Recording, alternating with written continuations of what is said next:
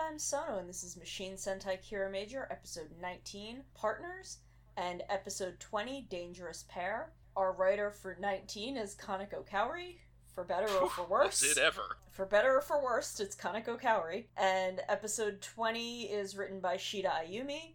Our director for both is Kato Hiroyuki. And, uh, well, this, like, I appreciate more than anything that these episodes pair very well together because they're weirdly similar in a lot of ways, but not really ways I'd want them to be. Because, I mean, we're like we're about to launch into the bad stuff, but mm, boy, there was just some stuff in these episodes that was, well, it's it's all in the title. It was uncomfortable, chum. They do both share one problem, and it's basically the same problem. Uh, so yeah, let's let's get into the bad things. Just get it out of the way, because there's also good stuff. Just also, mm. Okay, so I'm always down for a good body swap episode, and overall, this was a good body swap episode.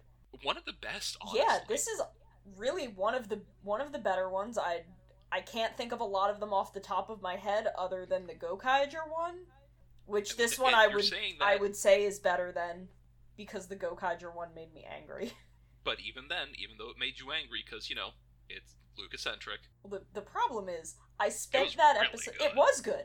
See, the fact of how good it was was the problem because it made me think that after that Luca had like learned and her issue was going to be solved. And then she tries to punch, I think, Guy. It's either Guy or Don in the very next episode. And I'm like, well, that's it. All of my goodwill is gone. You literally walked a mile in someone else's shoes, and you're still like that. So, you know, I can't really remember. I remember that one and the ToQger one off the top of my head. I can't remember any others. But I honestly I- I'm like a big this is- ToQger person, but even I'm just like that one is just sort of there for me. I mean, like this is this is honestly the best of the ones that I can think of. If I were to actually sit down and like make a list of them and really dig through the Sentai to find all of them, I'd say this one's probably in the top five at least. Oh, easily. It does the thing you want a good body swap to do, and it does the does it in ways I certainly wasn't expecting. Yeah. Oh, Magiranger. Maji Ranger is another one that had one. Um, that one was actually very cute. That one's probably also in the top five. But the pro- the reason this is in problems is because of Mach. The way Yeah. Mach was about Senna's body and being in it was uncomfortable.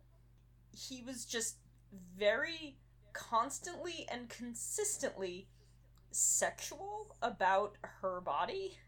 Yeah, it was. Uh, I, I think uncomfortable is the word. Uh, there there are other words that come to mind, but uh, again, we we try not to swear that much on this podcast. But it was it was messed up. It's just it's it's a thing that's come up in other body swap episodes. The Magiranger one was the one I thought of when I was writing this one. But it's usually kind of more of a one-off joke that's not so much about a dude treating the body he's in sexually and more I've got different parts and it's weird. You know, the one that I think you would probably, honestly, in a body swap situation, would probably be more prescient. It's like, okay, this is a very different kind of like just some stuff is different now. Also, ooh, what if I like there's just a lot of okay, hey, hey, what's up? Uh you can see me. I'm not being uncool with your body, you know, just Yeah, I just wish the un- the uncomfortableness wasn't such a running theme for these episodes. Yeah. Um, and I mean, normally I find Mach and Senna's dynamic to be really cute. I mean, it is because you know it's it's she. He's just like, lady, you're so awesome. I want to act like your hype man, like I'm like I'm a samurai retainer. That's a cool thing. Yeah, he's normally very, like, reverent of her, and kind of how the way that she's just like, cool, high five. Like, there, there's something very fun in that dynamic for me, but man was not very into the way Mach was in this episode. Uh, for all this is one of Kaneko Kaori's better or maybe even best episodes, it also did remind me that they are the one who wrote that gender swap episode of LuPat that was the worst. Yeah, yeah. It's like uh, again, we're I'm to mention it again later, but I feel like some I think Kaneko Kaori annoyed the witch of the stagnant sea or something and she put a curse on them where you get to write some of the coolest stuff in all of Sentai, but you also have to write just the biggest nonsense. And I mean, I don't know.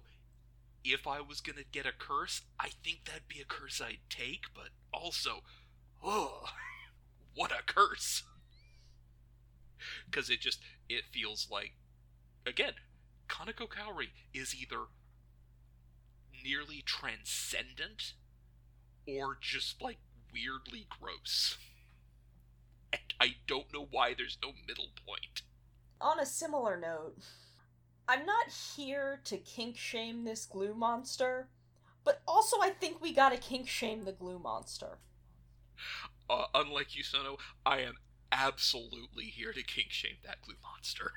Because, like, look, I'm not gonna break down all the reasons all that stuff was really uncomfortable because again, we're not that explicit a podcast.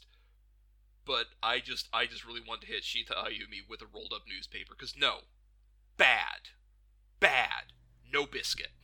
Um, yeah, what I believe that you know, uh, both of these episodes come down to, or both of both of the problems with these episodes come down to, is that consent is not just important; it is required for any form of relationship um, and Absolutely. there was a significant lack of it going on. Yeah, it, and like I know we can be like, well, he's the bad guy. That's what it's about. And like that's fine, but uh, I just it went to some uncomfortable places. Yeah, I mean, at, and... at, at bare minimum, he was at least not gluing people together for the most part. He was just, you know, he was gluing a person to a trash can and calling it romance, which was weird. Why?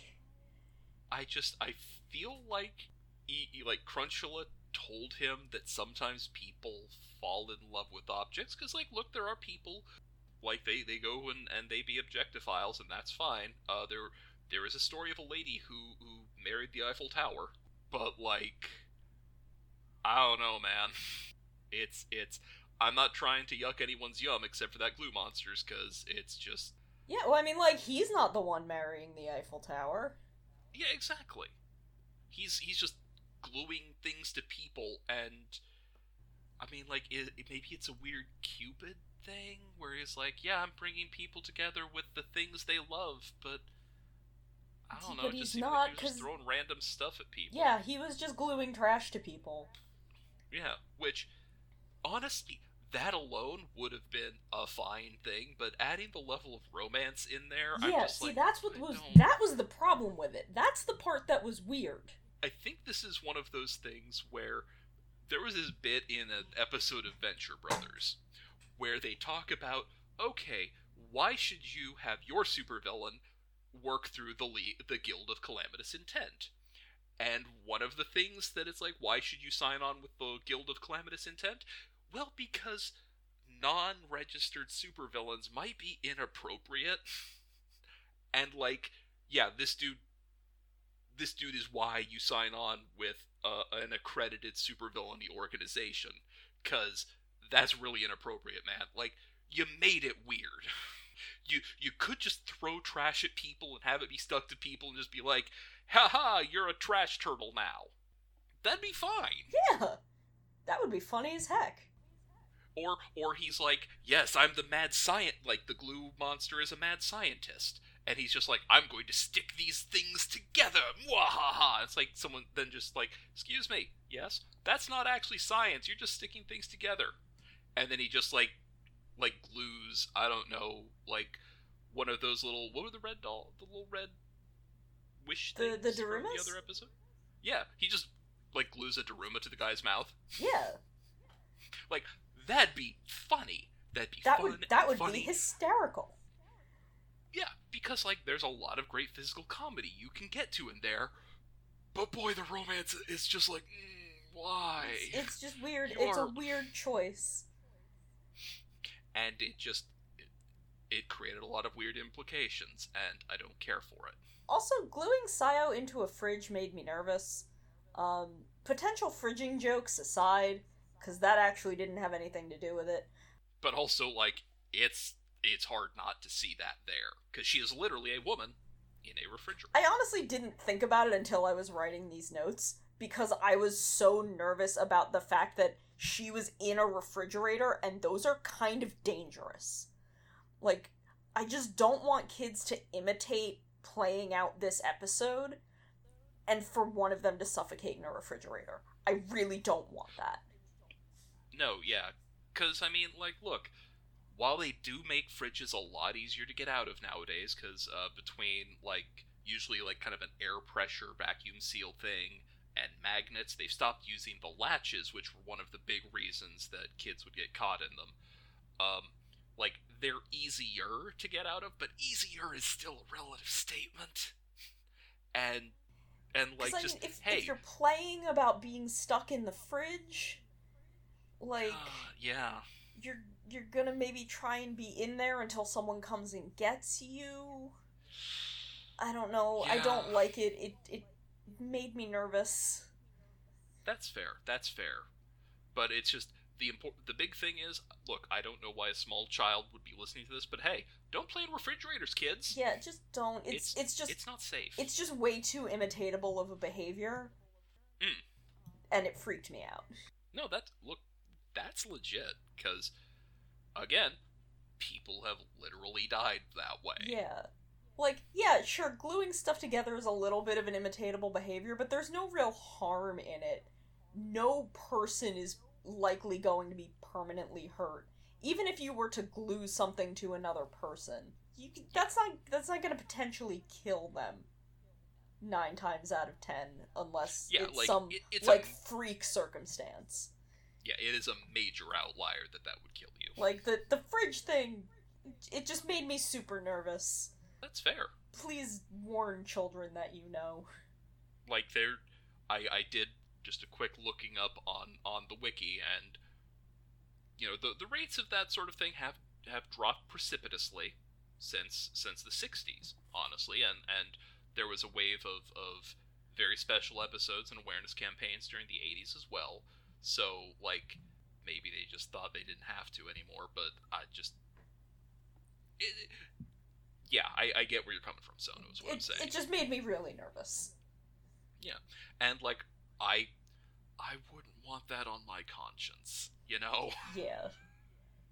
like i you know one of those things where like if it happened it's a freak you know it's a it might be a freak coincidence but like if i was anyone involved in this show i'd be like did, that kid watch the show i you you might not even know you know you'd never know but you'd always be like is that is that because of me which um yeah no one needs that kind of trauma and also you know for a child to die in a refrigerator because that would be that's something no one needs No, that's that's Even- horrific. even fewer than no people need that. Anyway, let's get off that topic because it's uh, grim and kind of depressing. Yeah. Let's not talk about that anymore. And yeah, hey, it's me, the guy who goes all grimdark saying that. That's how bad it is. And instead, let's just do the tonal whiplash thing and get into the stuff we enjoyed this week. Okay, so I, re- I really like Juru going out to help teach art to preschool kids. Um, Juru definitely has that fun teacher you only get to see once a week energy. Oh, yeah, he really does. But, like, it also shows us a lot about his approach to basically everything, and I thought that was just a really clever way to build the episode.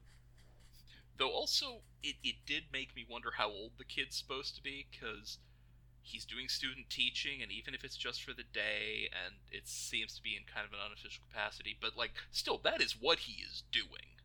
But next episode, he's back in school, and I'm just like, I don't know, it, it's a different school culture or something.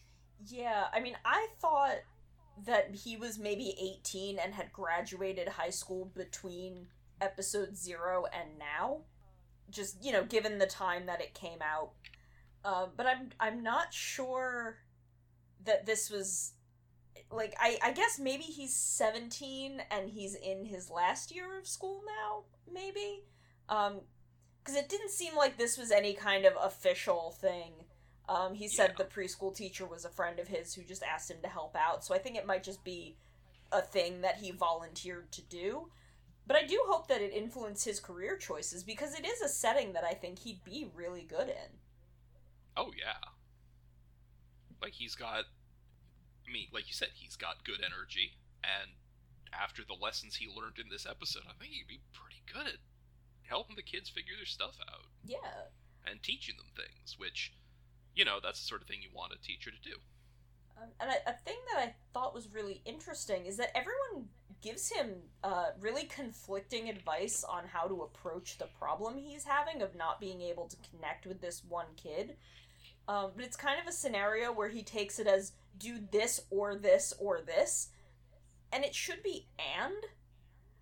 Because being someone to look up to and being nurturing and being able to kind of ride the energy of the room to get others on board are kind of all things that build into being supportive, which is what the team ultimately learns that they need to be, and are things that you need to be in order to connect with kids. Yeah, it's true. Cuz like boy howdy, it feels bad when you don't entirely know how to do that whole connect with the kids thing and you're trying to do some student teaching. Let me tell you that is uh that is some flop sweat there. Mm. Just like anyway. And it's it's kind of interesting that Juru looked at those as individual ideas and kind of really didn't know how to take it in because he didn't know how to like you can't just be like, "Oh, be a role model." He's like, "How do I do that?" Yeah. Cuz someone else decides that you're a role model. That's not a thing you can decide. No, yeah. That's that's very much an external thing. Um, so it's all these things that Juru doesn't know how to be, and to a degree, that's probably because Juru kind of has no experience with children, much less with teaching. Yeah, which, you know, all the theory in the world won't prepare you, and it's clear that this kid has not had a lot of theory, even. Like, he knows how to do the art, but he's not great at helping to pass that knowledge along or understand why someone might want to do the art, which, yeah, I mean, that's the crux of the episode, so that's fine. It's just I like I assume that Shiguru has had to work with child actors before. Sayo's probably had some very young patients. Um, and you know, Tametomo and Senna have likely had young fans that they've interacted with. So everyone, even though the gems are the ones the Kirame stones bring this advice up and say that these are traits that their partners have, I assume it's from experience of watching their partners' day to day lives, and that's why all of them are like, yeah, that works for me when I interact with children. Because they, but they're not in these teaching positions, so they don't really know how to do that. Um, I just really like this idea of how we've had Juru bringing out the best in his team up to this point by having them find some of himself in them. And now they're all trying to give back to him by being like, find these parts of of us in yourself and how really all of it comes together in order to you know teach the lesson of the episode which just it's so nice. I they're such a lovely team that way. With with just yeah, we we're all individuals, but we all have like you said, the the parts of the others in themselves and it's it's really I really like this team. I don't like I'm still kind of iffy about the show being like where it's going to be sitting cuz it could go a lot of ways yet, but I really like the team anyway. yeah um, Galza and crunchula swapping bodies was hilarious and i kind of wish it had been that way for the whole episode like the dude just refused to switch them back Oh, that'd be amazing. like because i just wanted to see more of it because the two of them have such great energy and getting to see Galza's suit actor get to really ham it up on the body language was really fun. Um, yabe keizo who's the suit actor for Galza and kamio naoki the suit actress who plays crunchula like they just did a really great job imitating each other's body language and i would have liked to seen a lot more of it Yeah, they really did. It was amazing. also i didn't realize crunchula was being suit acted by a woman Yeah, I was about to say, because, like, we you kind of glossed over that really quick, and uh, holy dang! Um, I mean, she also did the suit acting for Dogranio and Genis. Um, she's also Dang, played alright. some some female Sentai members. She was Kureon and Lucky Uro, which explains why the two of them had very similar energy. Um, Yeah, But I was really surprised that she was also suit acting these very masculine villains. I did not think Toei would do that. well, I mean, we have been finding out that they aren't quite the cowards that they seem to be. So you know, good on them.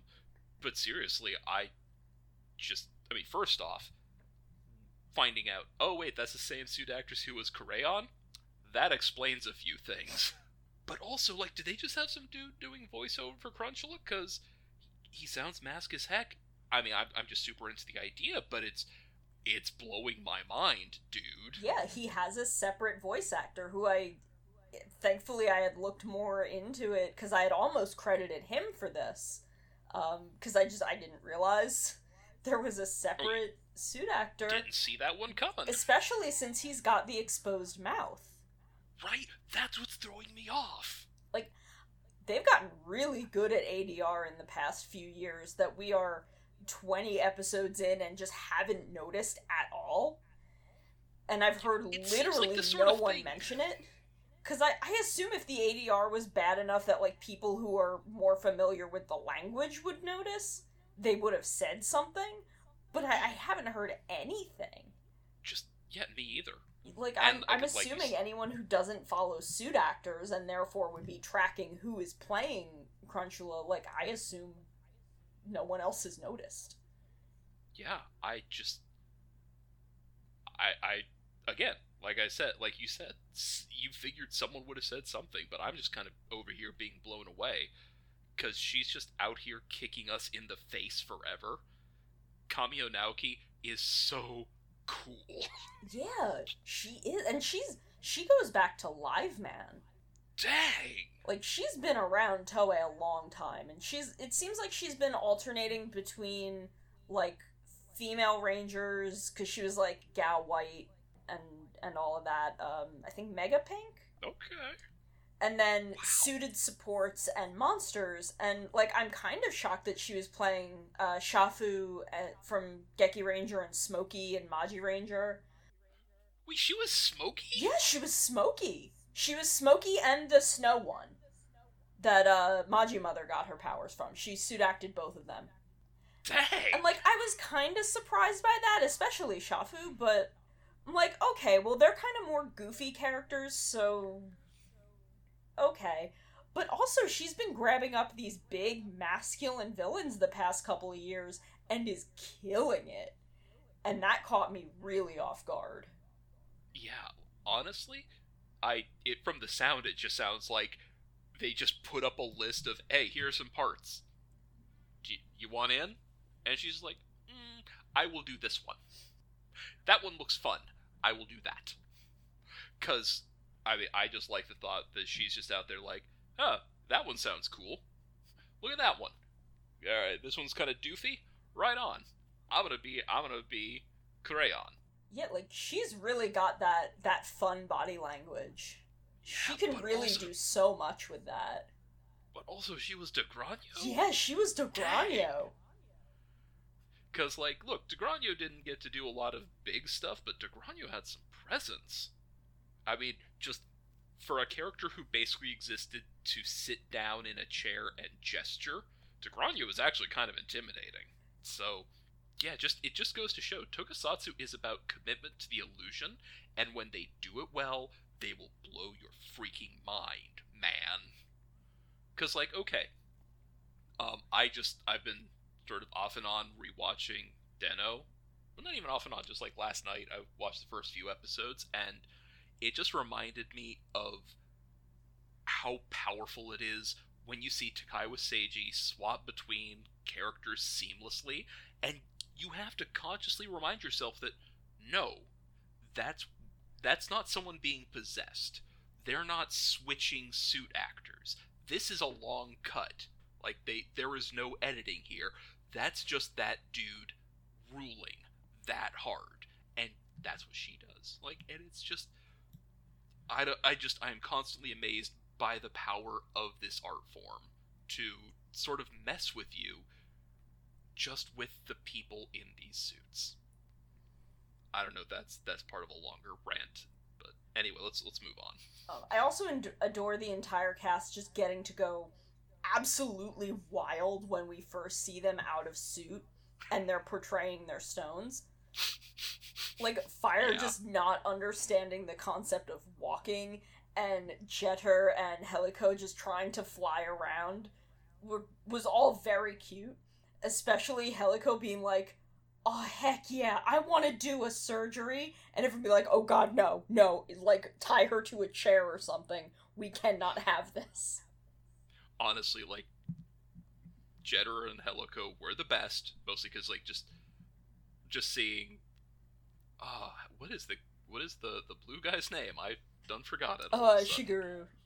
Yeah, just seeing Shiguru just with his arms out, That Just- was he's a play. precious. I loved it. it was amazing. But like the best of the pair uh, was unsurprisingly Helico, because yeah, it is that sweet. I'm gonna do me a surgery. Like I don't know. I just love the concept of hey, I think Sayo's great. I'm gonna go be just like Sayo, even though I have no idea how these meat bodies work because I'm just a rock. Like, I don't care how clever she is, nor how good her taste in partners, because, hey, again, if you're gonna fall in love with someone, uh, the amazing, charismatic surgeon with the high dex score, that's a pretty good choice. But, like, she doesn't know an epidermis from an echidna, and I just, I don't want her learning that on the job. I mean, th- the obvious exception is Mach, who made me really uncomfortable. But I'll give Senna's actress points for at least making that convincingly weird. yeah, look, that was very convincing. And and it's not her fault that someone wrote that bit so weird, Kaneko. I don't know why someone would do that, Kaneko. Why would anyone do that? Just I swear to Bob, just again, Kaneko Kaori gets so weird in these like sort of these tropey episodes. Cause like, are we am I kink shaming Kaneko Kaori? I feel like I, I if we're not, I feel like we probably could, because, uh, like, the glue monster is way more aggressively gross, but, I don't know, the whole thing with Mach and Sen is just so low-key unsettling, and I really hate it. Oh, see, I found this one more high key gross because this was like explicitly sexual. Where at least with the glue dude, it was uncomfortable, but he's just like, I'm gonna glue a trash can to you, and that's what love is, I guess. Mm, yeah, you, you make a, you make a fine point. Like that that's at least like this kind of very chaste sexless weirdness. Um but this was yeah, Mach no. Like I feel like Kaneko is establishing a pattern that I feel is worth kink shaming much in the way that we do with Koichi Sakamoto because they are getting a little too horny on main. Yeah, because, like, look, look, there is a level where I can be, you're doing a joke that's this side of inappropriate, which, I mean, yeah, that is the glue monster, because, mm, yeah, I don't like it. Uh, but then there is Mach just kind of getting handsy on Senna, and, um, Yeah, and Senna kept- being like, "No, don't, don't touch my Yeah, body that ugh. way," yeah, like, which added to the gross factor. and like, that's talking about the way she smells. Oh, I'd, fr- I'd blocked that out. Oh. Like it, I, don't, I didn't like it. No, yeah, mm, no, mm. I mean, like, no one, no one, rather, I'm not going to say no one. Um, Kaneko Kaori's to have to do a little work to get to Koichi Sakamoto territory, but, um, Well, that's that's just a matter of years doing this. please don't, Koichi, uh, Kaneko Kaori.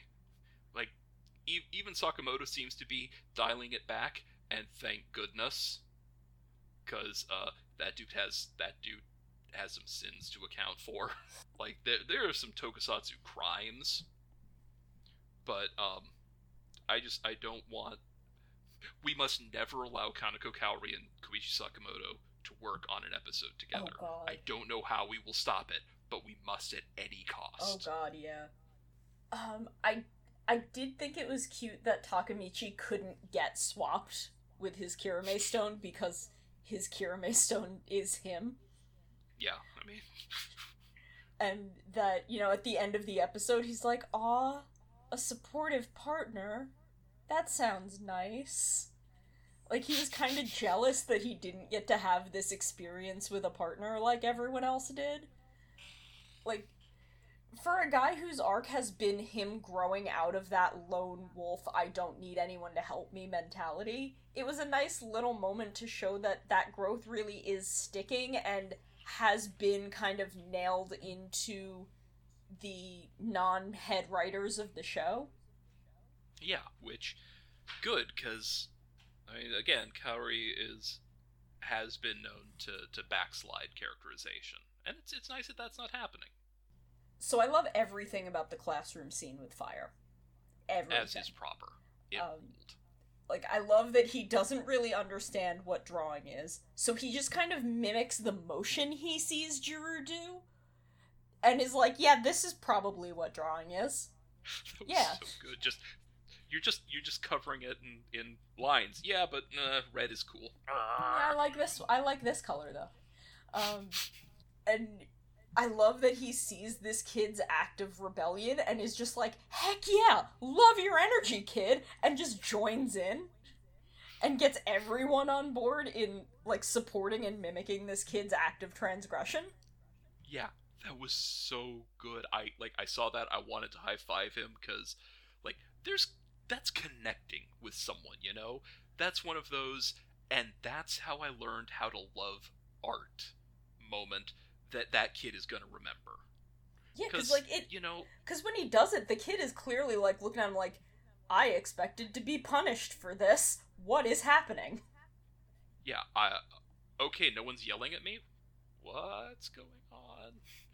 But it's, but it's so good because it's fire explains the truth of it. It's not about doing it right. Like, yeah, sure, finding the the formalized you know ways of doing things so that you can better express yourself that's important or at the very least it, it makes it easier to communicate your stuff to other people but like he cuts to the core of of why you art which is to express your way yourself in a way that feels good to you and like the kid getting told hey the way you express yourself is good that ruled, dude. That rocked my face. Cause like, obstinate kid or not, when he did that paper tearing at Juru, like, look, I just the part of me that face planted when trying to do student teaching was just like, ooh, that. Mm. And also the part of me that's here for the kid as a part of this story. Like, I, I felt bad for Juru. But seriously, I what a baller move for that kid for the little for a little, little kid just tearing the paper. I don't want to draw. This is what I think of your whole drawing thing. Rip, like, look, I was a defiant little jerkwad as a youngin, so that kid just got me punching the air. And then later on in the episode, when Fire helped his find helped him find his artistic voice, I did so again because, like, yo, it was beautiful. Yeah. And I definitely did feel for Juru, but also after the kid ripped the paper twice, part of me was like, Juru has never talked to a person younger than himself in his life because I am the worst with kids. I'm not good with kids at all. And even I know that, like, at that point, you've got to come at this from a different angle. You can't just yeah. keep handing them another piece of paper. Yeah, because he, he is communicating quite quite well, I would say. I am not interested in this, but I guess it's that Juru's a young and yet, and probably hasn't talked, like you said, hasn't talked to a lot of younger kids. So, like, I get it. It honestly makes me like him more because, on top of being relatable, I also just really like seeing people realize the limitations of their approaches to things because, like, that's an important step to growth. Yeah. And I mean, I did have to learn somewhere that a change of angle was needed in that situation. Um, and I was kind of placed in a similar situation, though I was significantly younger than Juru because I think I was maybe 11 or 12. And my like camp counselors at my summer camp would leave me and my friend in charge of one or two younger kids that like they were having problems with and didn't want to deal with. Oof, that's rough. I confess, like I usually just was the kid that no one wanted to deal with because, uh, like I said, I was just a defiant little so and so.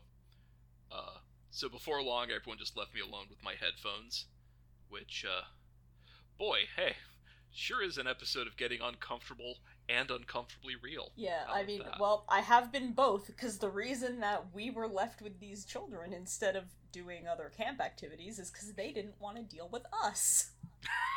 Well, there, there you go. Um, so, So- it was it was uh, it was an ordeal, but it's it's just a thing where like I felt bad for him, and it was just very clear that he didn't know what he was doing, which is no fault of his, because he is not trained to do this. Yes. Um, it was just very clear that he didn't know what he was doing and didn't know like I don't know what other angle to come at this from. Um, and just the way that it read, like it seemed like this was the first time this kid has ever felt supported in expressing himself in the way he wants. It absolutely felt that way. I'm sorry. Go on. I just. Um, cause, cause just like the way that, the way that you know Fire rips up the paper and he's like, "I am I not getting yelled at?" And you know, then he gets to find this new and interesting way to create, and being told, "Hey, not only are you allowed to create this way, it's super cool that you figured this out. Keep doing it." And that's a thing that's going to stick with him and is going to stick with the kids who are watching it. Yeah, absolutely. And like I just I bet some parents are going to be frustrated at their kids' sudden love of collage as an art form. But on the other hand, uh the kids learning an art form. That rules. Yeah, I mean, if your kid is suddenly very into it, and I assume the thing that they would be frustrated by is the mess, you just Yeah. you just make a workspace that can handle that mess. You Yeah. put some newspaper down. You you give them or you know, you get a big sheet and be like, "You can do this on this sheet." Yes. Not on the wall. And please don't scatter the the mess everywhere. Yeah, you if you can keep it all confined to this sheet, then you can do it here. And then you just You shake know- out the sheet when they're done. Like An important part of of being a, any sort of crafts person is respect for your tools and your workspace. Yeah, so it's, you know, and I think this I think this is really good for parents watching to be like, "Oh, well, yeah, I I should support them in the way that they want to do things." I think there's just a lot of lot of good here. Yeah, there really is. Like we give Kaneko Kaori a lot of guff, which they do regularly deserve. Mm. But they've also got some just real good stuff in them. And it's kind of worth sorting through some of the mess in order to get like really special gems like this moment. Yeah, again, like this is the curse of Kaneko Kaori. Able to have those moments of elegant beauty, but must always offset every moment of genuinely interesting writing with just gross stuff. Why? Cuz it it just blows my mind that the same mind that is oh my lady, she smells so good like oh Yeah. is this is the one who said, "Oh yeah, this kid is defiant." That's just because he's never been allowed to express himself. And hey, this is why everyone likes fire. Fire is going to let him do that. Like how? How do you do both? I'm glad they're, uh, you know, I, I'm glad they're doing both, but also I'm like, you could just not do the gross one. Kaneko Kaori contains multitudes. It is so true. And then you've got that scene running parallel to the gems trying to fight as Kiramagers, and how the difference in support from their partners makes all the difference in the fight. Because, you know, we just start off with the Kiramagers telling them that everything they're doing is wrong and not good enough, and they're just like, well, what do we do then? Yeah. Which just again Kaneko Kaori can land those moments when they wanna. Because again, this is this this shows not only why red is rather why fire is the red of the Kiramei stones, but also like, hey, this is how you approach improving at any task. This is how you help other people when they are approaching a new task. Like it's it's really good. Kaneko Kaori is the infinite. And just like Fire showing Takeshi that his desire to create differently is valid leads to this bigger, more cooperative, and more interesting piece of art. And they tie that directly back to the Kiramagers supporting their partners and the way that their partners want to fight and encourage them to kind of explore the way they fight and just kind of lean into here this is i'm going to help you. I'm going to give you advice instead of tearing them down and telling them they're wrong and trying to make them fight the same way that the kiramagers usually fight. And that's when the kiramei stones are able to really do some damage. And like not only do they shift to encouragement the kira majors actively apologize for treating their partners poorly and tearing them down and not encouraging them. And that's not only wonderful but important for kids to see. Yeah, cuz look, even even with our heroes, frustration or lack of perspective means that sometimes you don't treat people like you ought to. And when that happens, you apologize and if at all possible to ameliorate or undo the damage, you know, where you can uh, which is all to say, just they're a good Sentai, Brent. Just be good to each other. Lift up instead of cut down, and we can all just try and make each other better. Dang, yeah. Because after all, what is humanity but one very, very big Super Sentai setting forth to be back evil and help one another fight back the various monsters which we call life? And above which stands the General 2020, who. who boy! General 2020 has been uh has been a pretty impressive monster. Yeah, it's a tough one. Uh, boy, I hope we can manage to. anyway, let's move on. Otherwise, I'm going to depress myself again. Uh, I love the Kiramei Stone roll call.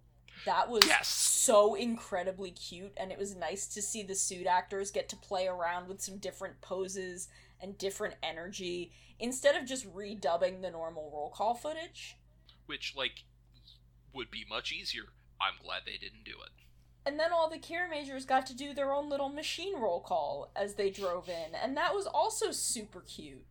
It really was. The whole thing was so charming. And while I, I don't think you need a justification to do a body swap episode, like, even just do a body swap episode. They're fine. They're fun. They're interesting. They're tradition. Giving the machine. Yeah, exactly. But giving the machines a chance to do their own roll call, that was the best reason to do it. It was just so, so, so good. And then, oof, Home Loan Monster tying the robot down with loans. That was too much. Oh, Kiramager, that was a lot. Please don't make me think about that. Yeah, seriously, that was the most frightful monster they've put up yet. Though, I guess it's good that Crunchyroll sent it out this early, because in like 10 episodes in the 30s, uh, that one could have really wrecked our heroes, you mm, know? Yeah. I, I really hope Kaneko Kaori is able to use the money they made writing this episode to do the same to some of their debts, you know, if they have any. Because, boy, that monster just felt like that came from a place a place of real knowledge. Kaneko Kaori, you contain multitudes. We give you a lot of crap. I really hope you were able to pay off whatever it is you're paying off. Good luck with your mortgage. Yep. Um, body swapping the mooks and being like, wait, did anything actually change? You have the same face and no voice.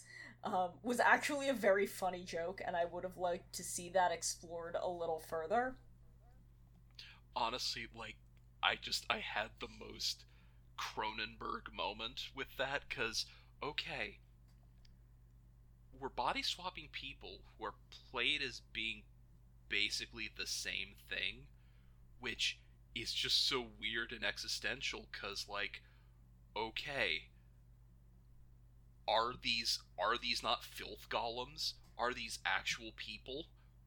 What are they like under there? what what kinds of differences would the muckrakers have? I just I don't know, man. Like I I I just don't want to think about it too much because otherwise I'm gonna start feeling bad for the muckrakers because they're just they're people doing their jobs. I really much. Uh, it it brought me back to Bo- this one episode of Boukenger where there was some kind of like fruit of knowledge and one of the the ninja monsters ate it and ended up somehow giving some to two of the dragon mooks and they like the two dragon mooks got hyper intelligent and like tried to unionize. And it was this weird background like b plot of the episode. I had forgotten that one. I need to rewatch Boukenger. like it's it's really funny.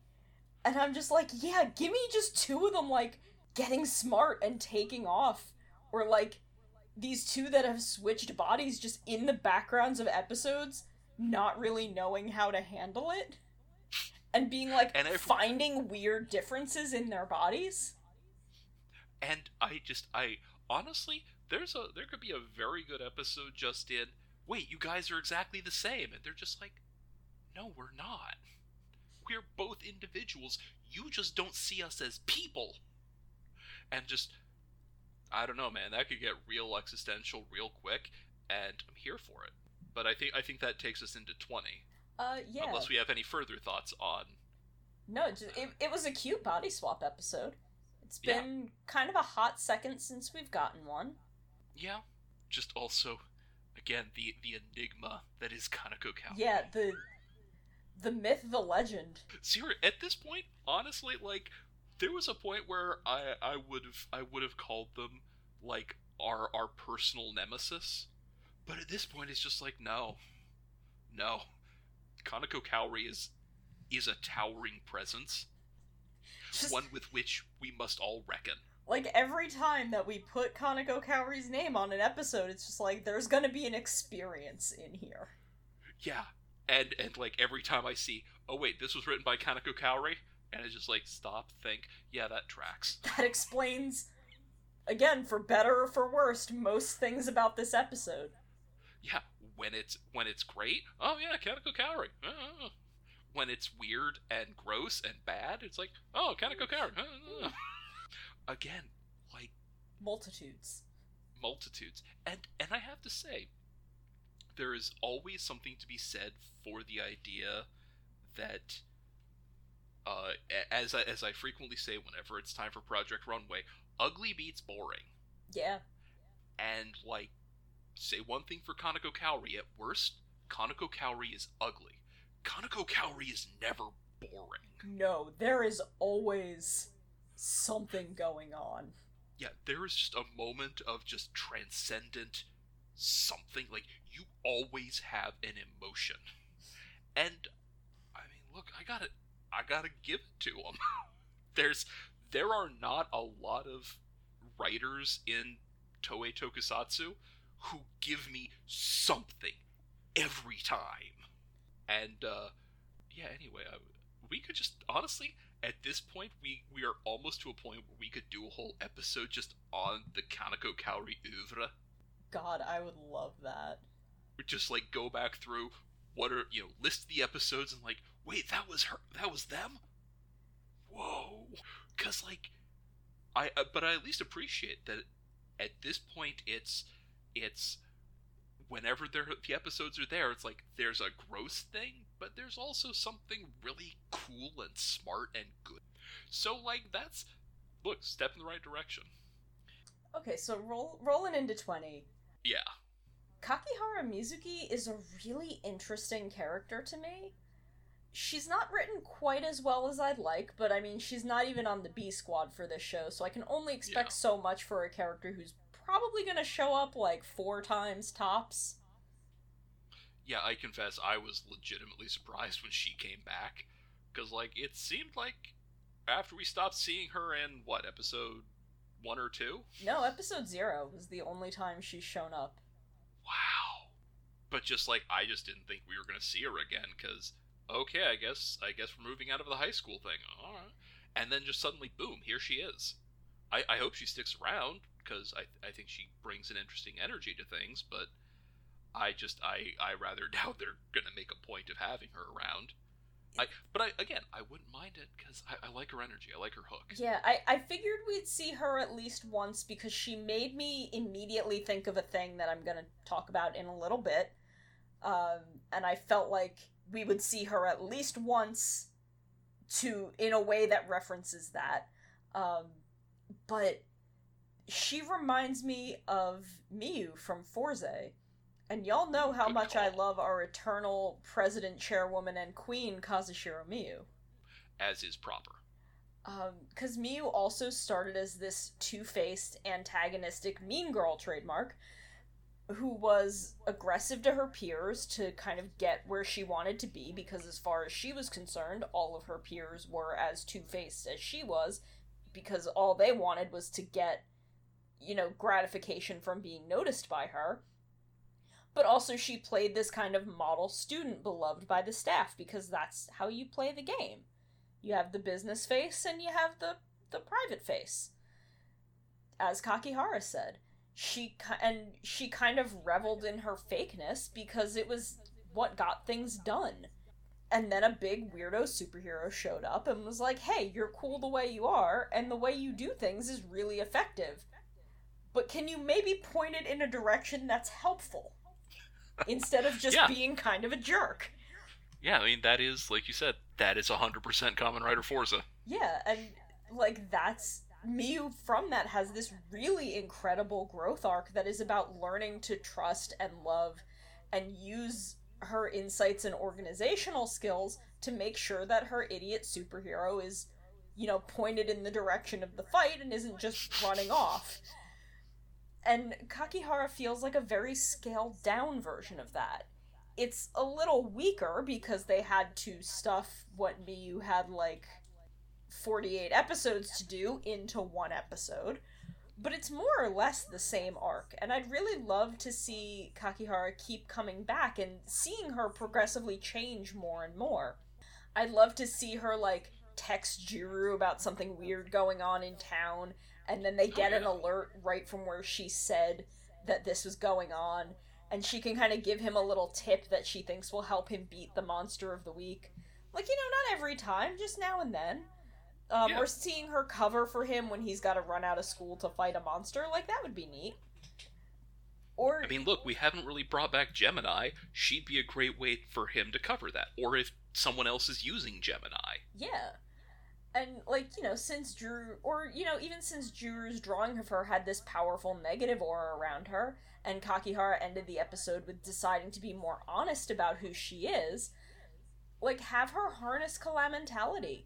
Have her be mm-hmm. corrupted by it for a while, by, through this idea that, like, oh, well, Juru says this negative stuff is what's good about me, so I'm just going to embrace it kind of unquestioningly and get lost in it in this kind of heavy Sukai metal sort of way. And have Juru reach out and help pull her out of it and have her then be the insight into calamentality that leads the team to bring down Galza. Uh, dude, I, I think it will not surprise you when I say that I'm absolutely here for that. Because, look, destruction or destructive instincts, as this episode, and honestly both of these episodes was about, like, these don't have to be necessarily evil or mean. It's not about the tools, it's about what you do with them. And the same, because the same fire that burns down a house can also keep you warm on a cold night. So she can fall into darkness and pull herself out of it, and it would be awesome. Also, along the way, I think we can agree that she should punch Galza in the face, Oh, yeah, absolutely. just because, like, she's cool enough, and it'd be fun to see it. Yeah, like, And, uh, because I can see her doing it, is the thing. Oh yeah, oh yeah. I j- honestly, I want there to be a bit where Galza's like, "Hey, come join me. I will teach you the power of calamentality." She's like, "Yeah, all right, sure," and then she totally star screams him, and and like he doesn't see it coming because he's like, "But no, I was going to teach you the thing, and I and then I was going to control you, and you're going to be my weapon." Yeah, um, you can't play a player. Like, yeah, look, it would be amazing to see Starscream get Starscream. Yes, absolutely. It's great when that happens. Actually, I think that was an episode of Beast Wars. Now that I think about it, Was it? I don't remember. yeah, Starscream's ghost well. came back, and then uh, there was Blackarachnia, and he tried to team Oh, up with her right. to Yeah. to overthrow Megatron, and then he tried to betray her, and she's like, "Ha ha, nice try." I do kind of remember that now. Yeah, like it was it was season one, so you know it was it was kind of ugly anyway. But and it's someone try like I always feel bad for everyone trying to do the Chris Latta voice because boy, that's you know the Starscream screech. Oof. That's a hard one to do right Yeah. because like that is such a singular performance, and like if you do it wrong, it's just like ah, you're trying to be like a raspy guy, but you're evil. Ah, it's like you're trying too hard. It just sounds kind of gross if you do it wrong. Yeah. I the best one is Tom Kenny in Transformers Animated cuz he just he kept a whine in it. Yeah, well, that's Tom Kenny. Yeah, exactly. He's great at it. But you just that that extra bit of a whine is like, "Oh, wow. Yeah, I hate Starscream." Why? Cuz he just sounds like the he sounds like a Starscream. anyway, um but I just definitely want her to Starscream Galza. That would be great. I, I but no, I was going to use you to kill the emperor. Oh. What yeah, What if I do no. that for me though? Yeah, like if look, if I was gonna kill the emperor, I just kill the emperor. But uh, If I'm gonna kill the emperor, I want to become the emperor. yeah, but like also, I don't want any part of your garbage empire because it sucks and smells bad, and all the monsters are ugly. Yeah, I'm Like- just gonna kill the emperor and go to Starbucks. Yeah, I I have to go take a picture of a drink for my Instagram. oh god, I'm totally eight. I'm 17. Did you? It's it's uh that that bit in Aggretsuko where where the Fennec Fox is just like, yeah, I figured out the the I forget the the deer's name. Oh yeah. like I figured out her her rhythm on Instagram. Also, I'm allowed to make this joke because I also take pictures of food and put it on Instagram. Yes, it's so Because I do like I I get very annoyed at people like mocking teenage girls for enjoying taking photos and putting them on Instagram. The joke the, the joke coming from me is that I too do this.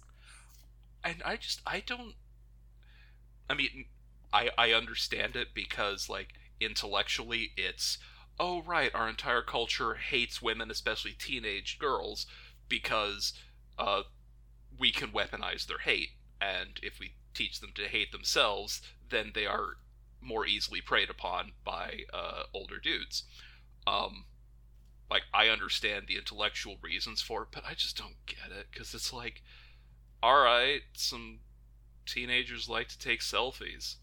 Ooh, Like I, I had I had a teacher a couple of years ago who like railed against people putting photos of food on Instagram and I'm like, what's wrong? I like outright asked him like, what's wrong with it? Why why can't people just enjoy a thing? Like why can't people have a hobby? And he just kind of brushed me off cuz he was that kind of guy. But I was mad about it. I got to do the same thing. It was just like, yeah, everyone's so vapid and vain that they just want to post selfies of themselves. That should be more like the old days. And it's like, wait, the old days where they paid a dude a whole heap of money, like they saved up money, paid someone to come into their house, and they all stood still for hours and hours and hours just so they could have a picture of themselves up on a wall. That's less than just like click, boop. It's just it's yeah. He he disagreed, but it was just like I don't know. I I felt very good for standing up for for the ladies there. I I support teenage girls and their hobbies. Uh, yeah, like I don't get them all, but I'm also like pu- I'm a dude who's pushing 40. I don't I don't need to get it. See, I I mean I have my own weird hobbies. Like I I once was a teenage girl and I had a lot of weird hobbies. Not all of them were, you know, very feminine.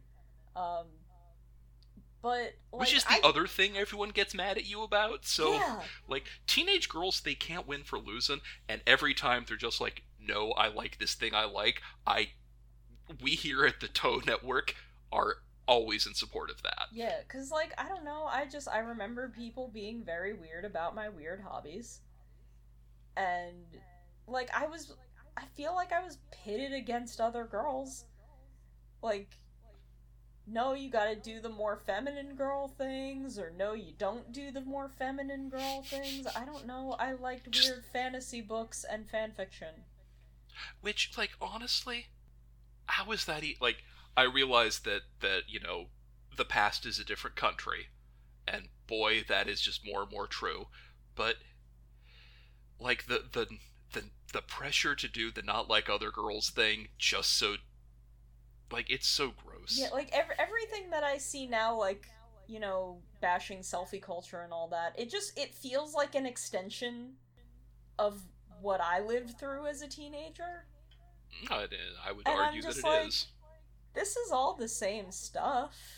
Yeah. Just let them enjoy the things. Honestly, like, checking out like looking at a pop cultural any pop cultural history long enough, it's just like, boy, anytime a teenage girl gets into a thing, Yeah. and uh, like even and especially when it's a bunch of dudes actively marketing that thing to the girls. Those same dudes will be like i don't know why all these teenage girls like this thing. It's only a thing that we want them to like.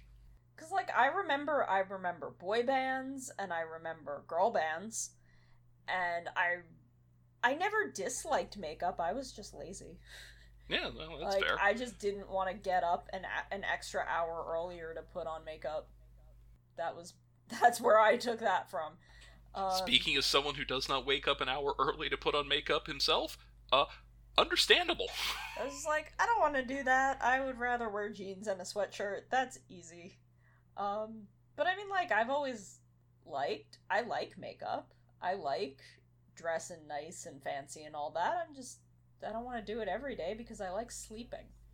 yeah no it's it's a pain But yeah, no, it just it, all of all of it reminds me of my own teenage girl times, and I just I support teenage girls and the things they want to do because a lot of them are doing cool stuff. Yeah.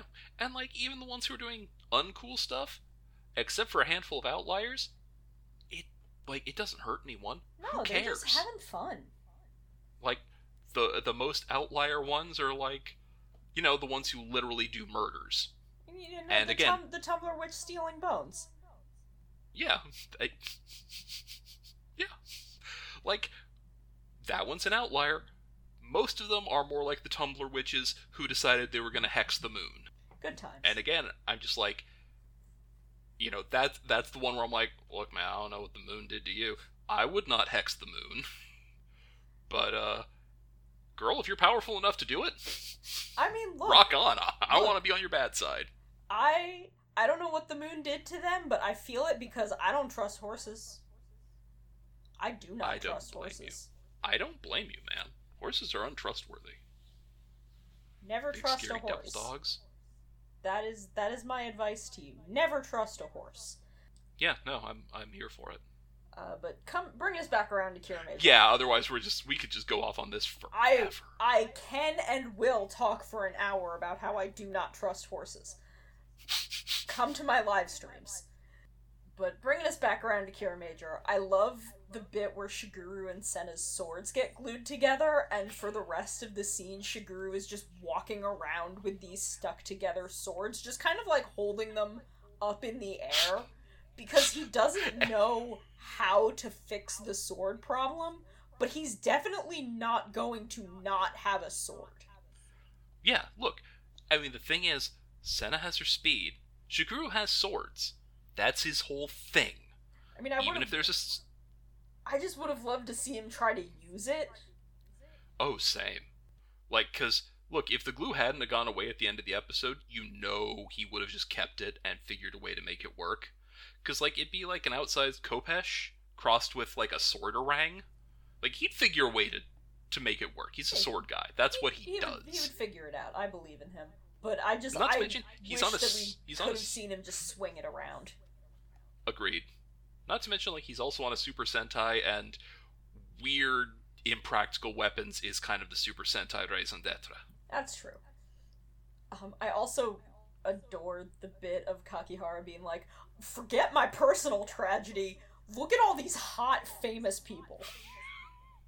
Seriously, like I already thought she was cool, but her just going down the list put such a smile on my face cuz yeah, you know, it highlighted more than anything that she's not that different from Juru. Yeah, Just, you know, reacted the same way. Yeah. She just has a different way of approaching things, and honestly, it, it makes this a doubly clever episode to pair with 19 for that aspect, even if, again, they the, the ick factor is the other thing that makes them pair well. Um, I mean, like, but even Tametomo got to have this moment of like, wait, you actually know who I am? Like, your brother is a fan of me, and got to kind of enjoy his status for a few seconds, which I really liked because I love Tametomo and he deserves recognition because gaming is hard. Professional gaming Yeah. is really difficult. Yeah, I I mean, I can't do it. It's that is a skill that takes a long time to build. And I'm just glad we've moved past making fun of him for having that very focused kind of micro fame and and we're instead making sure that everyone knows that the thing that makes you shine, whatever that thing is, is something worthy of notice and respect, unless I suppose the thing that makes you shine is, you know, some sort of hurting people, in which case Well, in Stop. which case you don't have Kira mentality, you have Kala mentality, and that's not Yeah. good. and yeah, don't don't use your Cal mentality on people.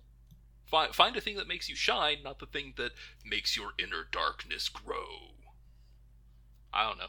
Unless it gets you a cool dinosaur train. Yeah, then In I which don't know, case, go like- for it. Yeah, like I'm not saying do it, but at the same time, I can't I can't in good faith say don't cuz um that dinosaur train is pretty sweet. I want a dinosaur train. Yeah, me too. I would.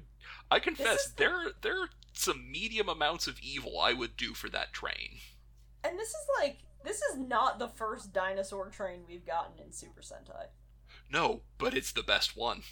It is Sorry. the best one.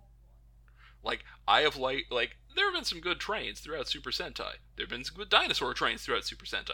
This one I'm just like, nah, it's too cool. Was there a dinosaur train in ToQger? Uh, well, when they did the crossover with Kyoryuger, Yeah, that's where I figured it would probably be. Did they? I mean, even one? then, what's that? Was there like a dinosaur train involved in that? Yeah, the the engine was replaced with the the Kyoryuger red Tyrannosaurus. Okay. and then, then I mean most the train like that when they combined they didn't turn into a dinosaur they just turned into like a Kyoryuger themed them Okay. I was just wondering because I remember being like, man, if there's a dinosaur train in that movie, they need to reference Go-onger, and they probably didn't. yeah I bet yeah I I don't think they did which is kind of a shame because uh Because they also had a good dinosaur train. and mostly I just I admit my favorite like weird train they had was when Den-O was the feet. And Momo was just like what why are we the feet? Because I mean you know that's a fair question but also like Rider's Kick. Also here is a picture of the Kyoryu train. Oh, okay, yeah, yeah, yeah. I kind of, I, I never saw that movie, but I now kind of remember this toy. yeah I I will say this it did not make me want to watch Kyoryuger No, there's really no reason to go out of your way for Kyoryuger. yeah Like, if if, I if you're ever interested in Kyoryuger, I can give you maybe like five episodes, and that's really all you need.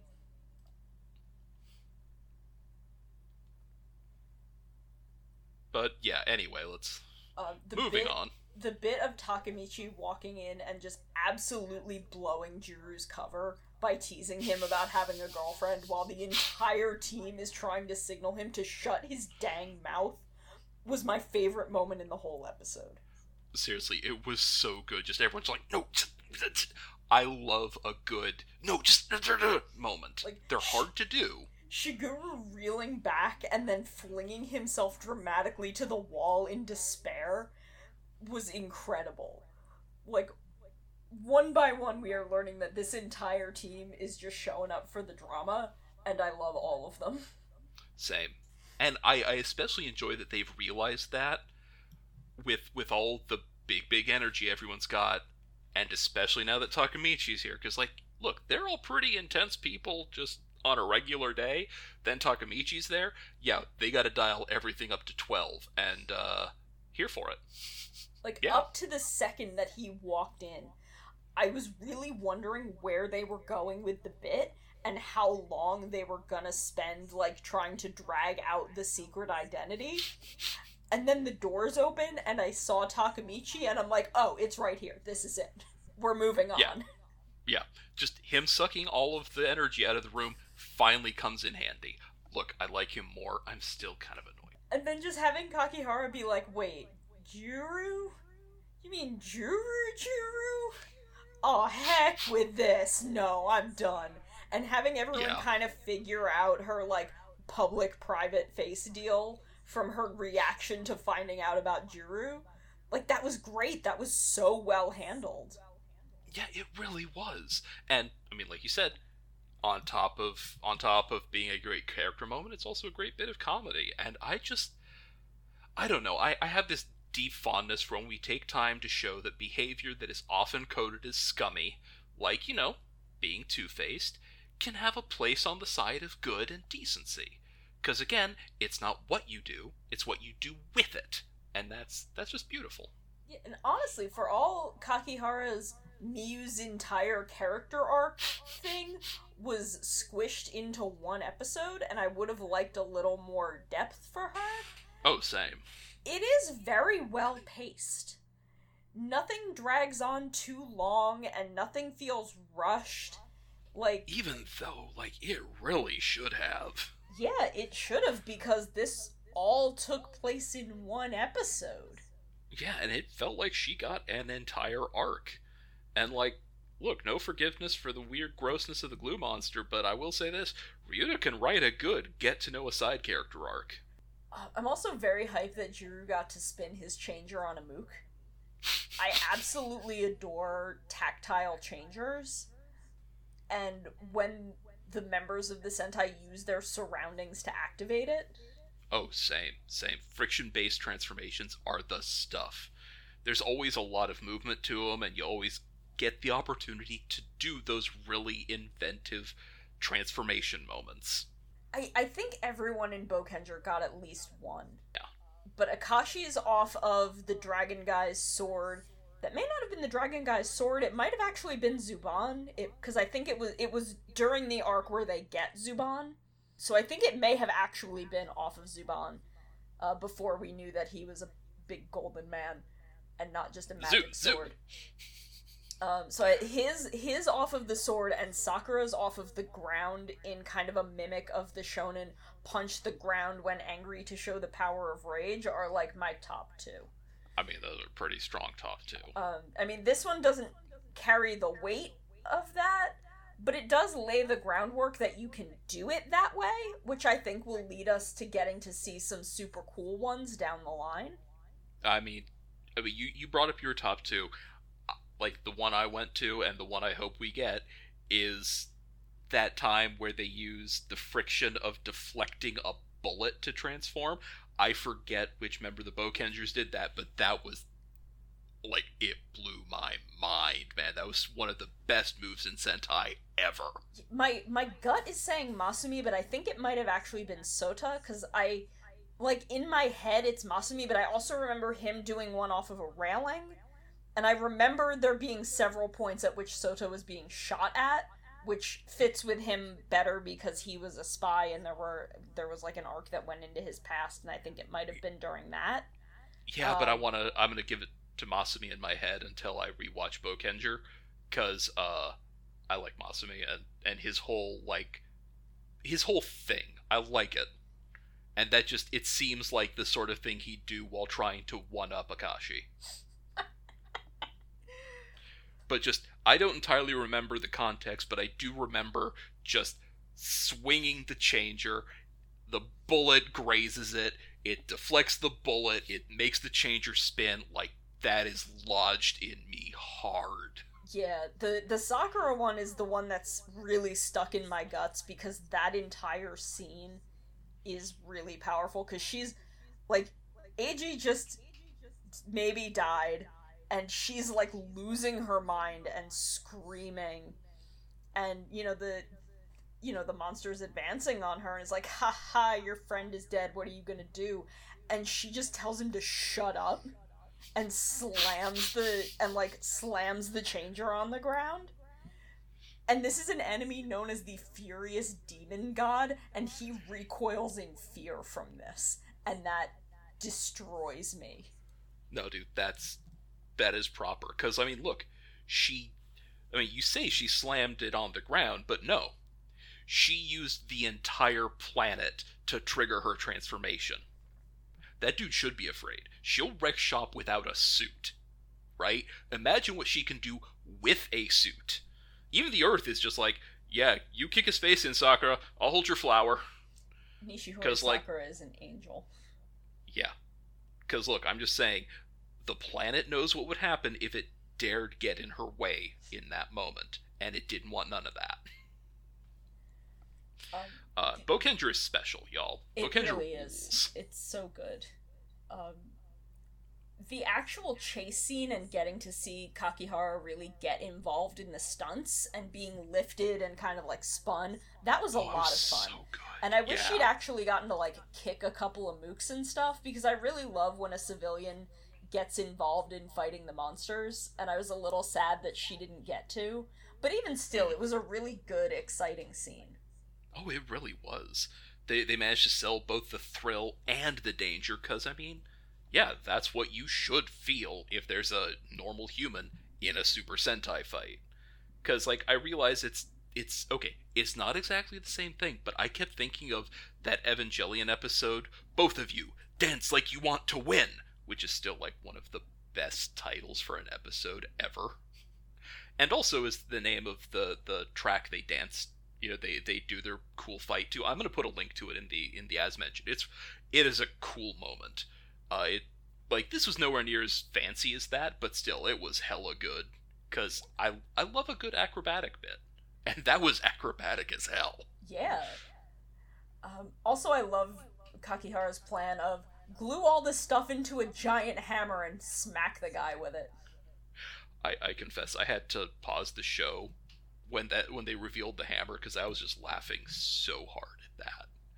Because it's like on the one hand, yeah, it is so obvious, but also it's not the sort of thing you see coming. But like once it was there, I was floored, and and I'm just like, yeah, no wonder we're talking about how smart Kakihara is. That's brilliant.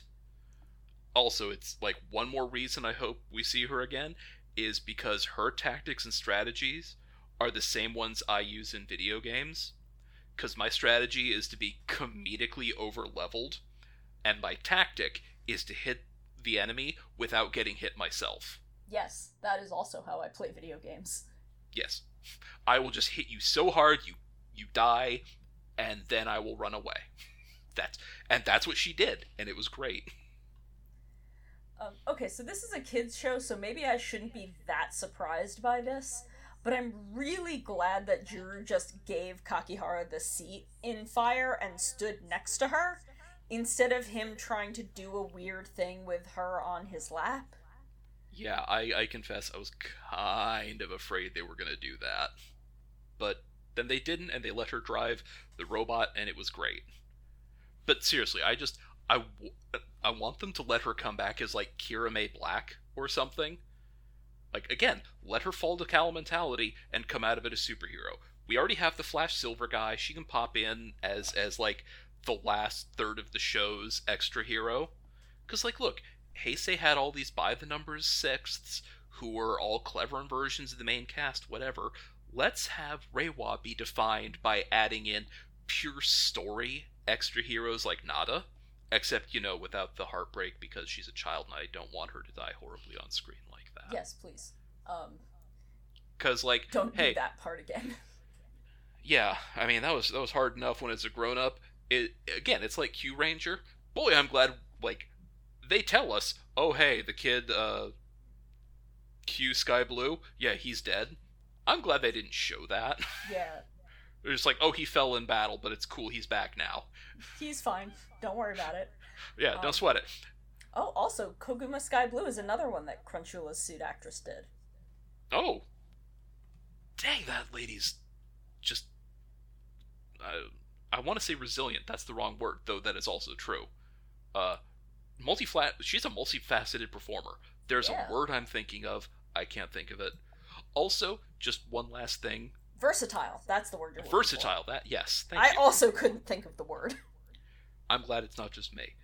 Also, I just want to throw out I, I enjoy that when they have uh, Driller Gigant and the Kiramaijin quote unquote combine just because they got glued together so good. and then they're just spinning and I'm like I wanted to hate it but I couldn't. It was just I didn't have it in me. No, it was so good, and just everyone being like, "I don't really think this is what combining is, but let's just go with it. Yeah, it's sure. fine." again, look, honestly, um, like I've been off and on. Me and my partner are rewatching Shinkenger, and like, look, it's still a better combination than some of the Shinkenger robots. Yeah, well, Look, I, I love that show. The robots are a mess.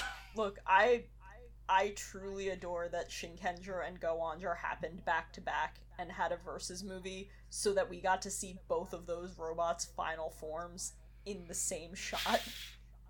Wow, that I'm gonna have to I'm gonna have to go find that I will I will find that and I will put it in the references um because man it is a it is a special special screenshot yeah, I just because again, by the end, the one in Shinkenger, it can't even walk.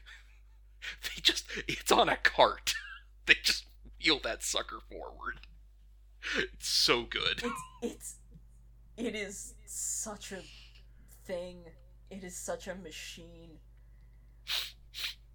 it is it's truly amazing that this is a thing that happened and that both Yeah. of these robots existed back to back and i think after that they were like we can't do this anymore Yeah, they I still think I did it but they they definitely toned it down after shinkenger Yeah, I mean, because like, look, the one in Gokaiger, boy, that one got crazy, but noth- it's nothing on on Shinkenger. yeah Just- no they they absolutely had to tone it down after shinkenger But okay, since we're talking about previous series, uh, since Kiramager is an anniversary series, they do make a lot of callbacks to previous Sentai by having just evidence of them or references to them scattered throughout the show, and we're gonna, you know, we we've been trying to make notes of them, but I, I admit I haven't always been good. But Sono, you have been a lot more helpful there. I, I'm trying to pick up on them when I can. Um, 19 isn't actually a reference to a prior Sentai, but I think during the Kiramei Stone roll call, Mach's posing may have been a callback to Kamen Rider Mach. I tried to watch the two side by side, and I think they do kind of similar things, but my brain is too exhausted from living in 2020 and also just refuses to commit anything about one of my least favorite Kamen Riders to memory. So even though I watched like both poses like four or five times, I I just couldn't keep it in my brain. I mean, it, it wasn't exactly the same, but you are not alone in thinking it was close. Which is a shame, because, like, boy, I, I don't want to be reminded of Kamen Rider Mach. That freaking guy. But somehow, Kiramei Green Mach still isn't as bad as Kamen Rider Mach, because. Or rather, uh, somehow Com- Kiramei Green Mach is actually worse than Kamen Rider Mach, because, like, look, uh, the writer sucked he sucked so bad. But uh, he wasn't a weird perv. Or if he was, like he had other things that stood out instead of it. So like I didn't it didn't stick in my head as the defining trait. And just seriously, who let it go through? Like it's all voice lines and ADR. You could have changed it, you guys. Like a lot of people needed talking to about that. And like we already we've we've very thoroughly grilled uh, Kaneko Kaori, but like Kato Hiroyuki is not blameless here, just because the dialogue made it so much worse. Anyway, moving on. Um, but for 20, this is kind of what I'm I'm taking that pin out of the thing that I the reason I thought Kakihara was going to come back. Um, because it's this cuz the general plot of this episode I think was actually a callback to a larger arc in Magiranger involving Kai and his crush slash eventual girlfriend Yuka who in turn originally had a crush on Magi Red, not knowing that Magi Red was Kai, until the movie where she just kind of figures it out um, by realizing that they have like he says something to her as Magi Red that he had also said to her as Kai, or it was like he did something as Magi Red that he had done as Kai, and she was like, "Oh, I understand now." Um, they didn't start out in an antagonistic relationship like Juru and Kakihara. They were just kind of friends, and he had a crush on her. Um, but I think that that bit of her having that brief crush on Kiramei Red for saving her while not knowing that it's someone she already knew from school was meant to be kind of a short form throwback to that plot thread in Magiranger. And then they kind of tip the scales for me on that with uh, when Senna comes up at, with a cover story. She says that Kiramei Red is a famous magician and does a little bit of the Magiranger henshin pose. Um, and also, Kakihara's goofy lopsided drawing of Juru reminded me of Yuka's goofy lopsided doll of Kai in Magiranger because uh, she had made a little Magi Red plush, and then once she figures out that Kai is Magi Red, she makes a little plush of him too and has them together. That's cute. Though it it illustrates to me that it's been too long since I last saw Magiranger, and I should fix that because uh, I I completely spaced on that whole bit. But you know, oh no, I have to rewatch one of the better Sentai of the modern era. Gosh, gee darn. Um, but yeah, also just again, hey, if you haven't watched Shinkenger, do and Magiranger. Yeah, no, they're both very good. Yeah. Um, but yeah, no, when when we saw Kakihara, and I think I feel like there was something in episode zero where she like saw the the Kiramagers and was like, "Oh, neat." Yes, I, um, I do remember that.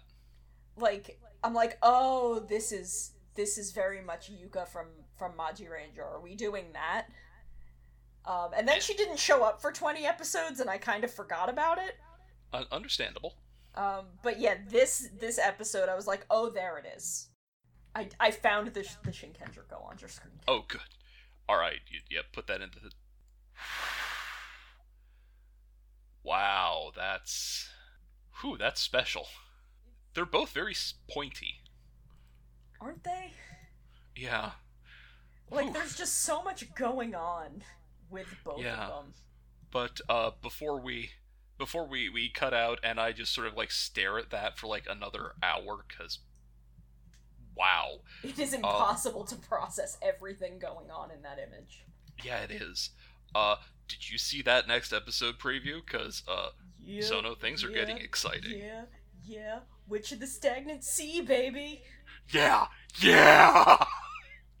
like, honestly, I have never been so hype just at a design. Yeah, God, like, she's I know, incredible. I know nothing about her. I we haven't heard her voice. We haven't seen her do anything but like wave.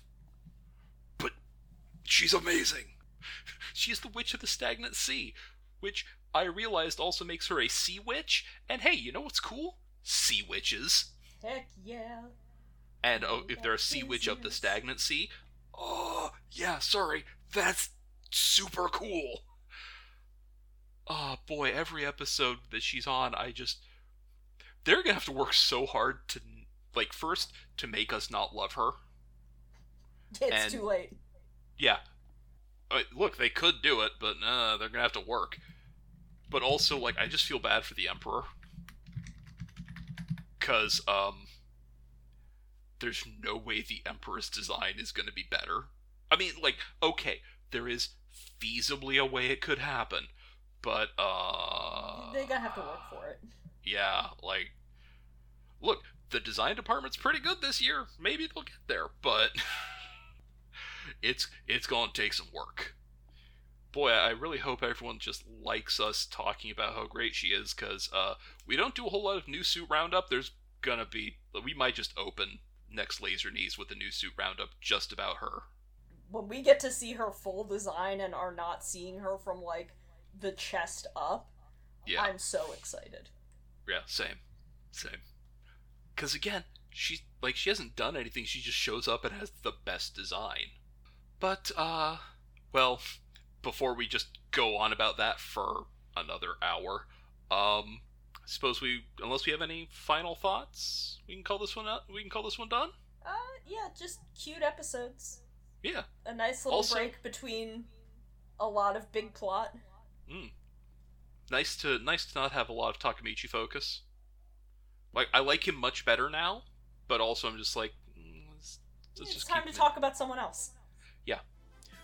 But, uh, so then, that brings us to a close, and for all of us at Laser Knees and the rest of the Toll Network, I'm Aleph, And I'm Sono. and shine on, you crazy diamonds.